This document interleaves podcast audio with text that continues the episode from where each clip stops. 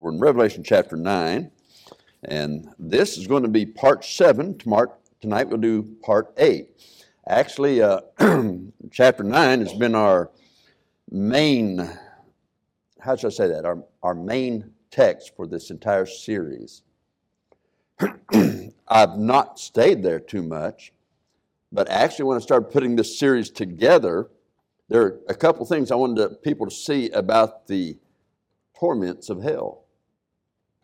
And, and as I got into it and got into it and got into it, this sermon that was going to be one has ended up so far, uh, well, seven t- today and eight tonight, probably at least two to three more, if not more than that. So uh, that's just uh, the way the Lord leads, and that's the way it happens, okay? So uh, we are on this, but God's final call, how apropos, because we have to realize God may use one of us to deliver the final call to someone.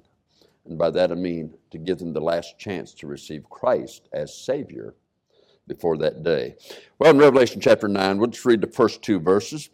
And the fifth angel sounded, and I saw a star fall from heaven unto the earth. And to him was given the key of the bottomless pit. And he opened the bottomless pit, and there arose a smoke out of the pit as the smoke of a great furnace. And the sun and the air were darkened by reason of the smoke of the pit.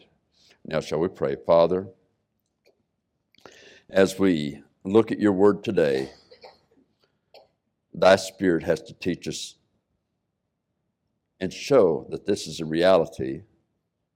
When people have a tendency to think in minds of science fiction. This is reality. And so, Father, I pray that you'd give us the heart, the vision that Christ has for mankind, because he's not willing that any should perish, but that all should come to repentance. So, Lord, I pray that this message would speak in a very special way to hearts. In Jesus Christ's name, amen.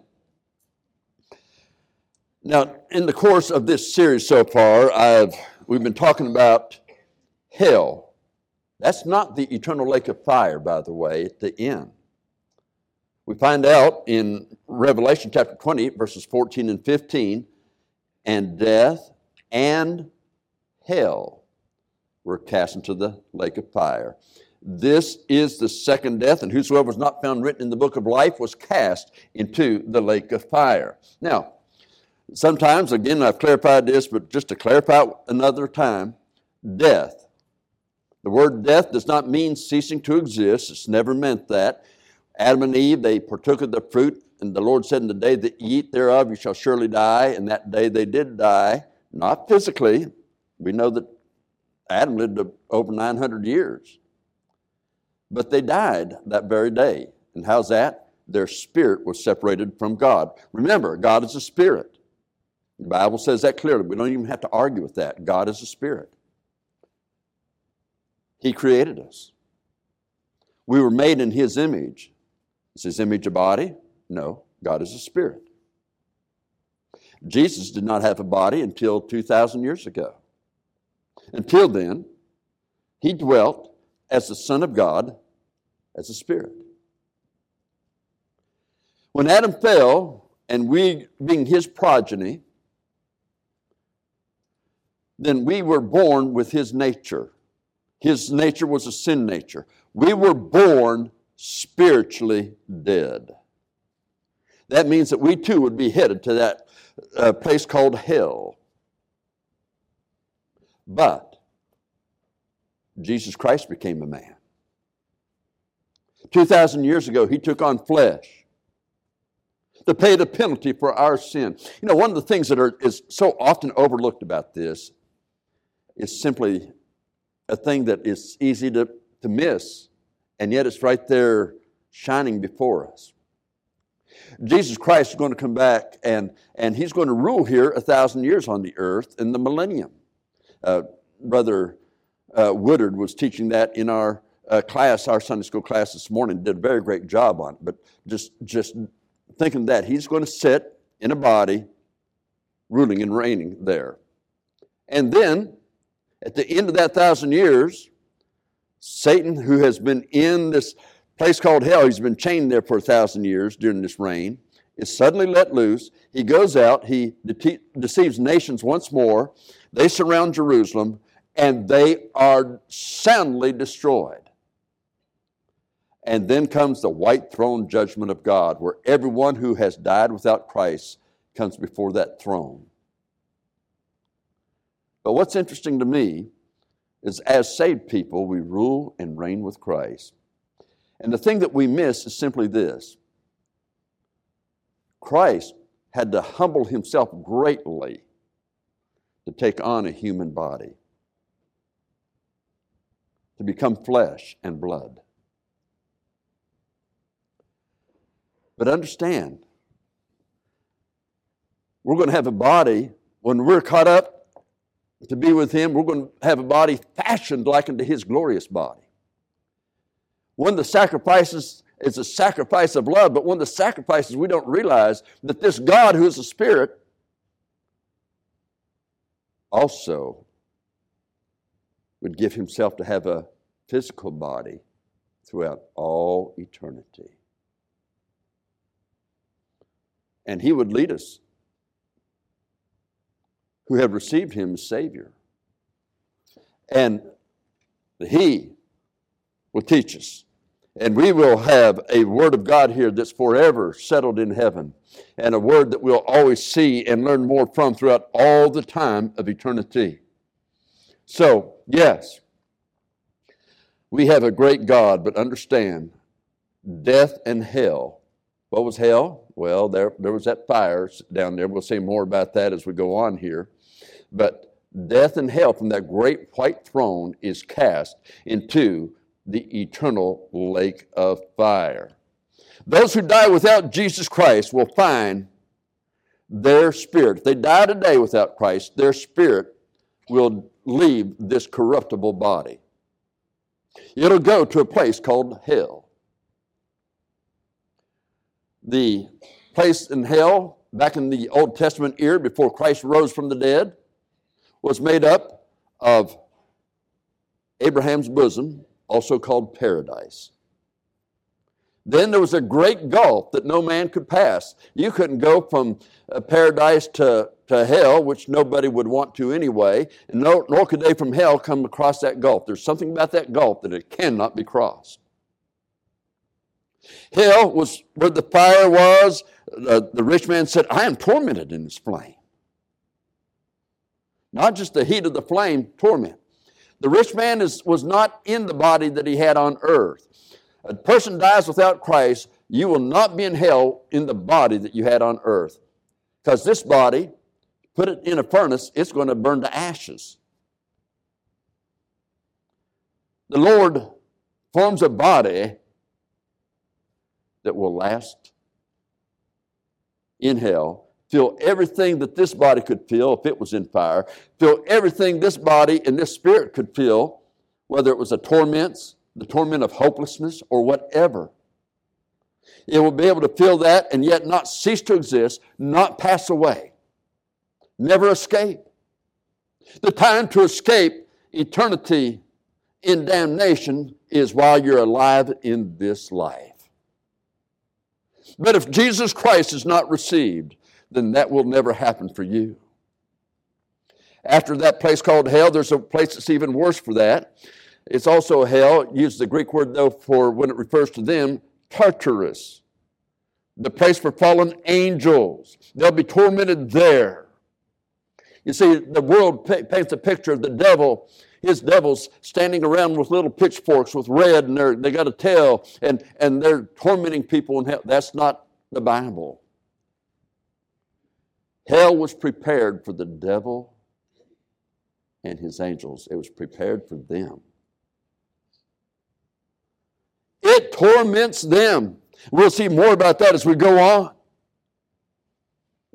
And if it'll torment super spirits, then think of what it does to our merely human spirits. Inhabitants of this place called hell that is there now will one day be called up to a white throne judgment. And from that white throne, they'll be cast to the eternal lake of fire. We told you last time what's the difference between the fire of hell now the souls go to and the one for eternity, the lake of fire, that the souls there in hell are going to be cast along with all the torments of hell, going to be cast in that lake of fire. And, and I just said, I, probably the best way I could say it, the lake of fire is hell on steroids. Okay, I think that that helps us understand it's worse. In hell, as I said, it's not the devil's. Why? Because Revelation chapter 14 and verse 10 tells us the Lamb of God and his holy angels that are doing the tormenting.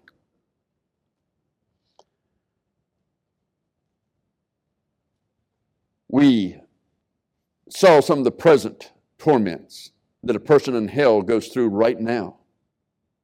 There's hopelessness. And those guys that have made fun of it said, Well, if I go, I'm going to be there with all my friends, we're going to have a party.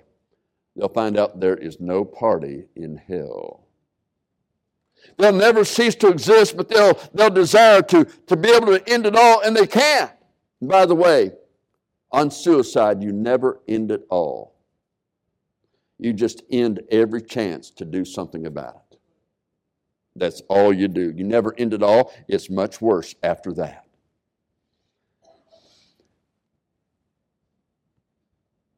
I began this series just to look at these torments here, as I said in Revelation chapter 9, verses 1 through 11. And we're going to get started on those uh, this morning and on this evening, the rest of the sermons. But what I want for us as Christians is to capture the heart of Jesus Christ in this, the heart of his Father in this. For God, John 3:16, for God so loved the world that he gave his only begotten Son, that whosoever believeth in him should not perish, but have everlasting life. I told you, Jesus existed throughout eternity past as Spirit. He communed with the Father. The Father, the Son, the Holy Ghost communed together throughout eternity past, even before there was a creation. He's the eternal Father because Jesus always existed and the Father always existed. It wasn't until 2,000 years ago, though, that Jesus took on a body because in the love within the Trinity of God, and the Trinity is three divine persons in one divine essence. But the Trinity of God, in the wisdom, the foreknowledge, could see that man would fall and God, in the person of Christ, became a man. He subjected himself to what we're subjected to. When nails were driven, he could feel the pain. When his black back bled from the beating, he felt the pain. He knew what it was to go through what we go through, and yet he still had the power within him to say to Peter, I could call 12 legions of angels right now and take care of this place. But his love kept him from doing that. Why? He's not willing that any should perish, but that all should come to repentance. He said in Ezekiel, I have no pleasure in the death of the wicked. His desire is that all men would repent and come to the salvation that is in Christ Jesus. And so, he has entrusted to you and I who are saved that responsibility of the saving gospel being spread throughout this world.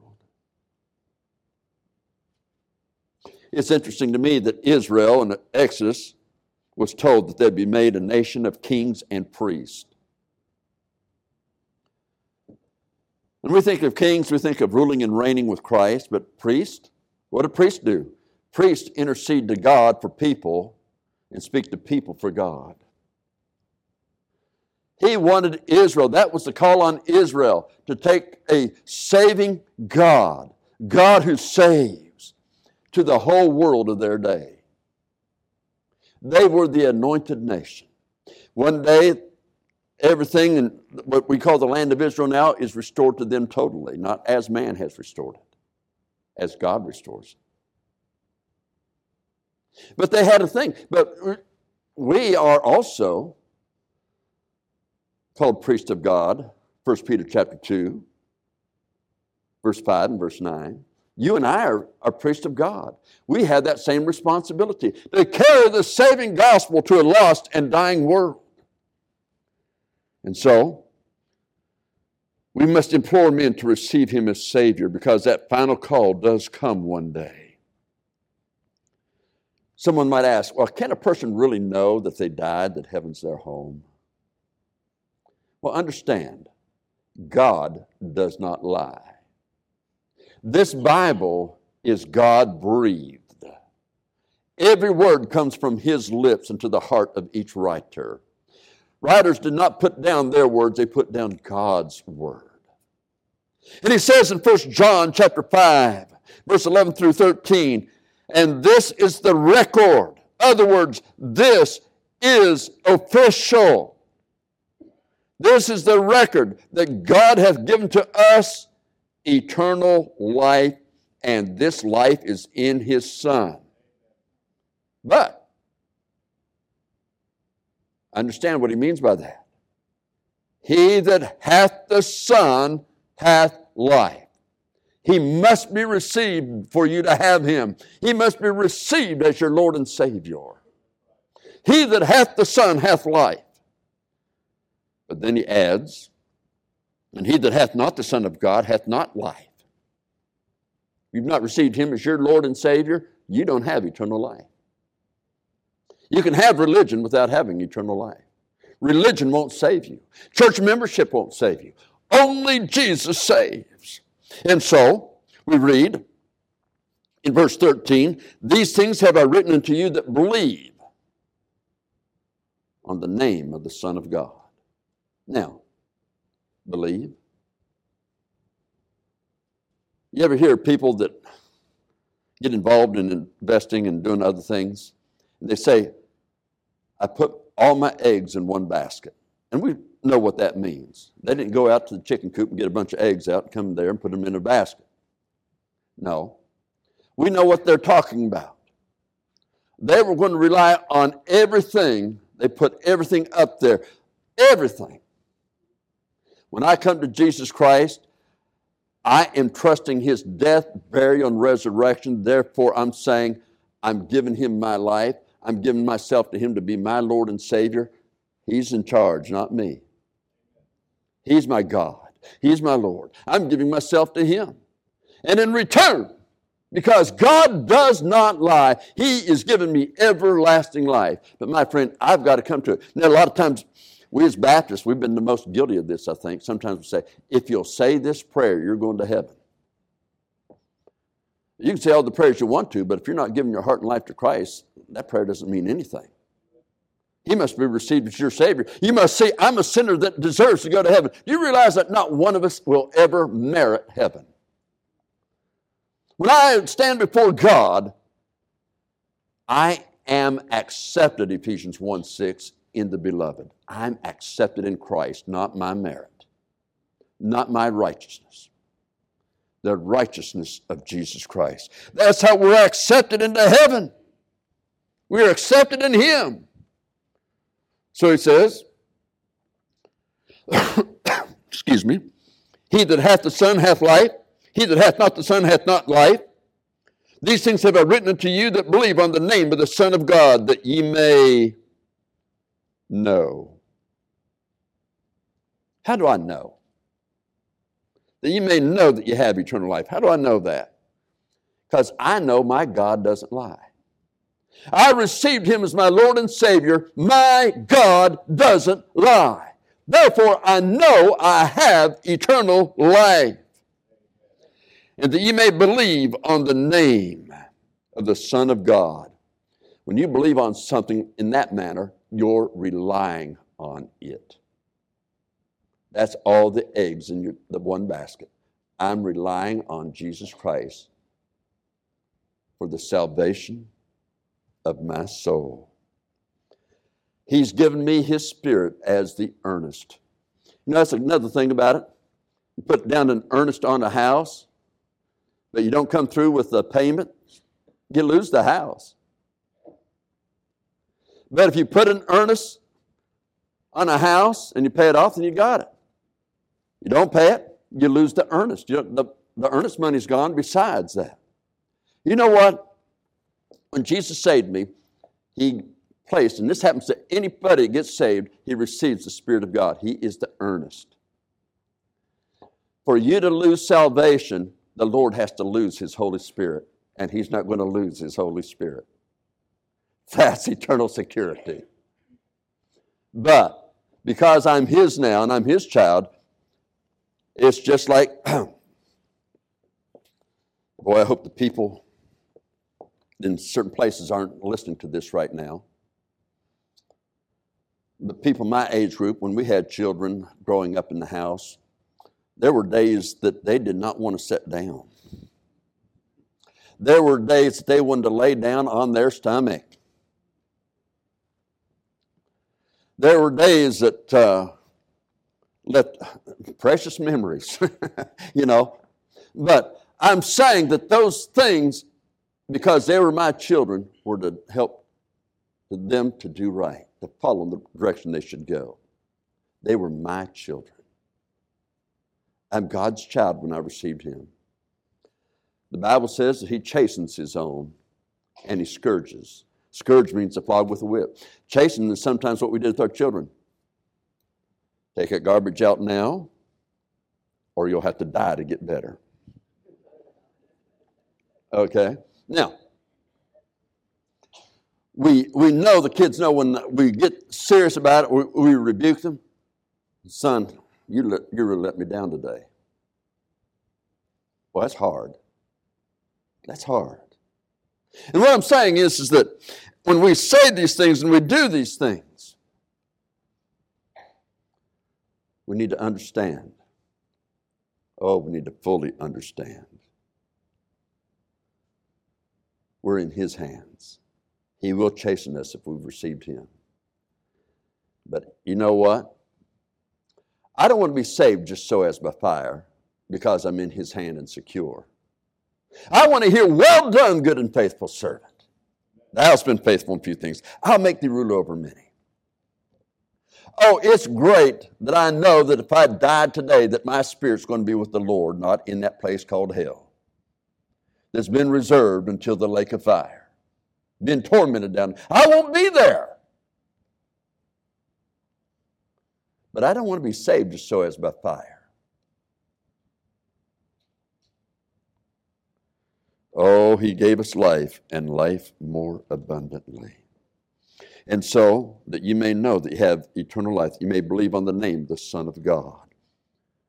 Now, when we looked at this last week, we saw a star fell from heaven. We told you the star is an angel here in our text. This angel is sent by God. We must remember that uh, the tribulation is not Satan judging the world. There's some teaching that today. They say, well, Satan's going to do the first half and God will do the second half. No, no.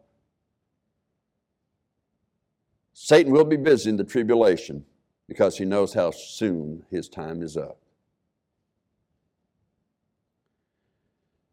No, this is God pouring out his judgment on the earth. It's not going to be like the final judgment at, uh, of the seven years at Armageddon. It's not going to be like the final judgment of the lake of fire, but it's going to be judgment. And he's going to be judging the world at that time. He will use uh, nature, he'll use sickness, lawlessness, and a host of other things People are upset about what we're seeing about riots in the cities and the major cities and all these places and people getting killed and buildings being burnt down. That'll seem like a Sunday school picnic compared to what happens in the tribulation. You need to understand that.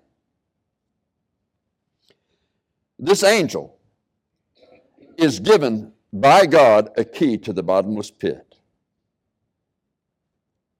He sees that Jesus has the keys of hell and of death. We read that in Revelation 1:18 last week, that he has the keys of hell and of death.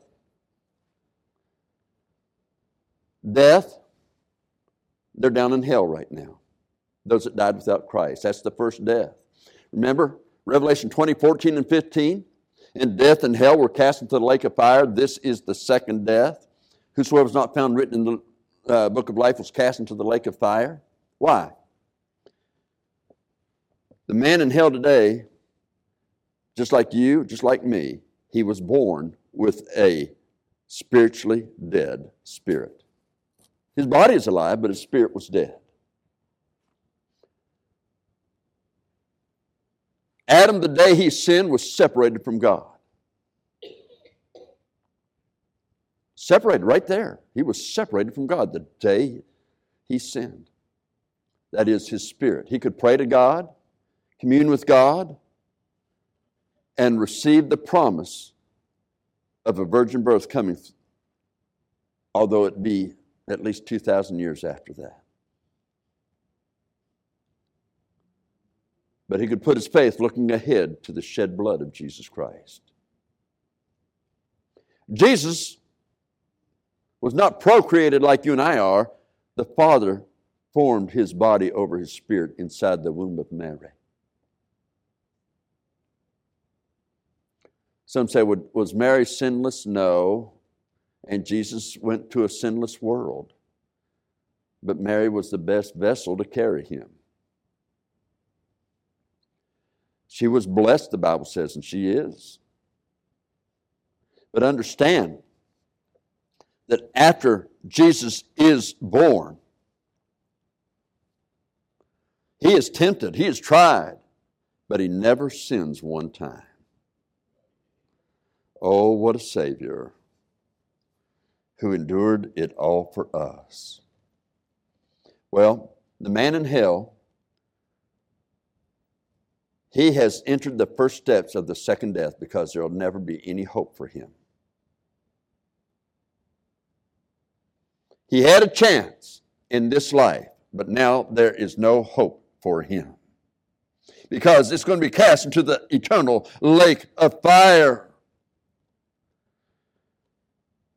But even that rich man in hell wanted souls to be saved instead of coming to that place. We read in 1 Peter chapter 3 verses 18 through 22. For Christ also hath once suffered for sins, the just. He knew no sin. 2 Corinthians 5.21 says, he, he that knew no sin became sin for us. That is, he took our sin upon him, that we might be made the righteousness of God in him. What he is is righteous. I'm accepted in the beloved. And so we read again the just for the unjust. We never will be those who will somehow deserve salvation. We don't merit salvation. We don't deserve salvation. Salvation is an act of love, the love of God, far beyond what we could understand in this mortal flesh. So, for Christ also hath once suffered for sins, the just, the unjust, that he might, for the unjust, that he might bring us to God, being put to death in the flesh, but quickened by the Spirit, by which also he went and preached to the spirits in prison, which sometime were disobedient, when once the long suffering of God waited in the days of Noah, while the ark was a preparing the like figure whereunto baptism doth also now save us, not the putting away of the filth of the flesh, not dunking us in water. That's not what he's talking about. He makes that clear. Oh, no. He says, but the answer of a good conscience towards God. Why do I have a good conscience when I know I'm a sinner? Because I've been cleansed by the saving blood of Jesus Christ. And I know that in Christ I'm accepted in the beloved.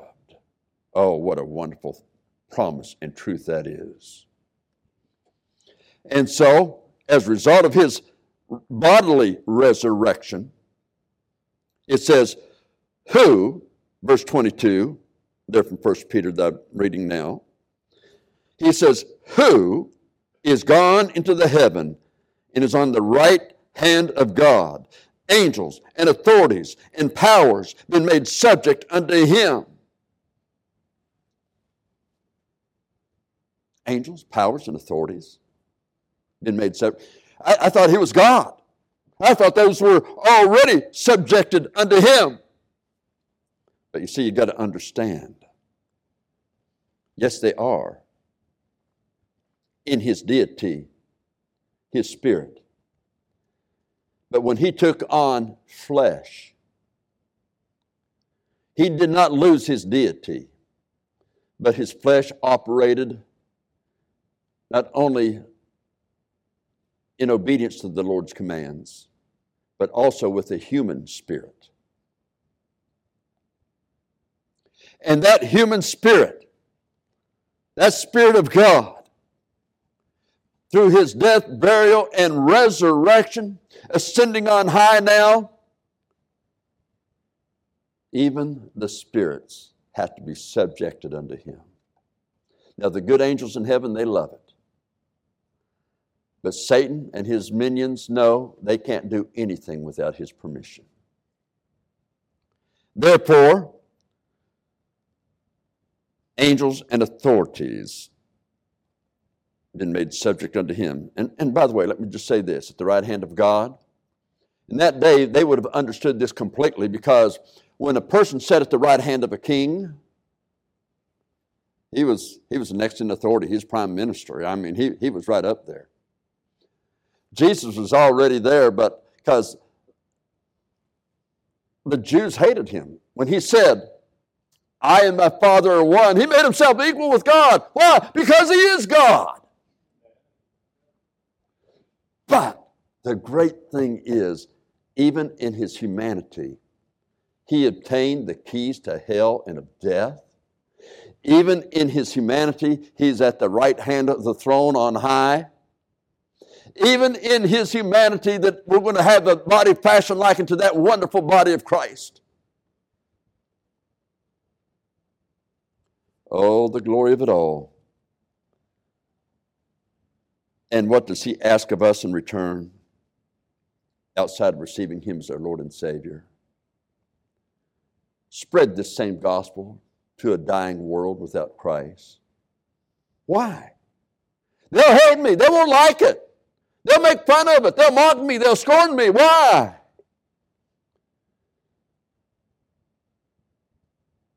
Well, the lover of my soul's sake, that's why. For God so loved the world that he gave his only begotten Son. That whoever believeth in him, whosoever believeth in him should not perish, but have everlasting life. And so he by death, burial, and resurrection, not only conquered death and hell, he went down and he preached to these spirits in prison. There are, there are already fallen angels that are chained there. I believe he preached to them. Abraham said to the rich man when he said, Send Lazarus, he said, uh, Remember in your lifetime? I think Jesus is reminding those guys that are there, they had a chance. They are also spirits in prison because they'll never escape. Wow. They had a chance. I believe in my lifetime God has given me some second chances in serving Him in work and various other things. And there are some people that have heard the gospel the first time and didn't get saved. It was down the road that they received Christ. But God doesn't guarantee many chances. That's why we read, Behold, now is the accepted time. Behold, now is the day of salvation. He is risen, and He is risen indeed. And so he gave him a key to this angel who's going to unlock a pit, and we're going to see a torment that often is overlooked. But see, Jesus obtained the keys of hell and of death. So it's his to give to one, to trust. And by the way, the key. Why would he say the key? Oh, it's very important. And I want you to return tonight and hear the importance of key, the key. It's very important. It really meant, people in the Bible days would understand what the key meant. We, we kind of lose it in our day, so much different.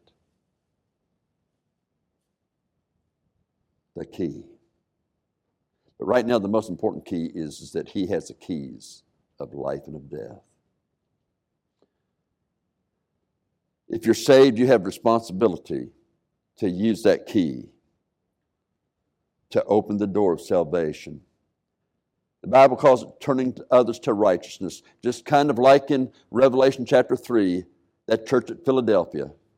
There was a door that was open, and no man can shut it. And he can shut it, and no man can open it. Right now, you have a key, and that door can be open to any lost soul that'll come to Him and walk through that door to receive Christ. But with that key, there's a responsibility. If we don't lock, unlock it and take people through, those people are in an eternal lake of fire. And their blood's on our hands. Yet he wants to save your soul. He loves you if you're not saved. In a moment, I'm going to have a hymn of invitation. I know this Jesus himself said, You come to him, he would in no wise cast you out. He said, Whosoever, whosoever believeth in him we read in the Bible that there were those that had been murderers, harlots, thieves, drunkards, and on down the line that turned to Him, received Him, and He changed their lives. He gave them everlasting life. And He can do that to you today. Let's bow our heads, please.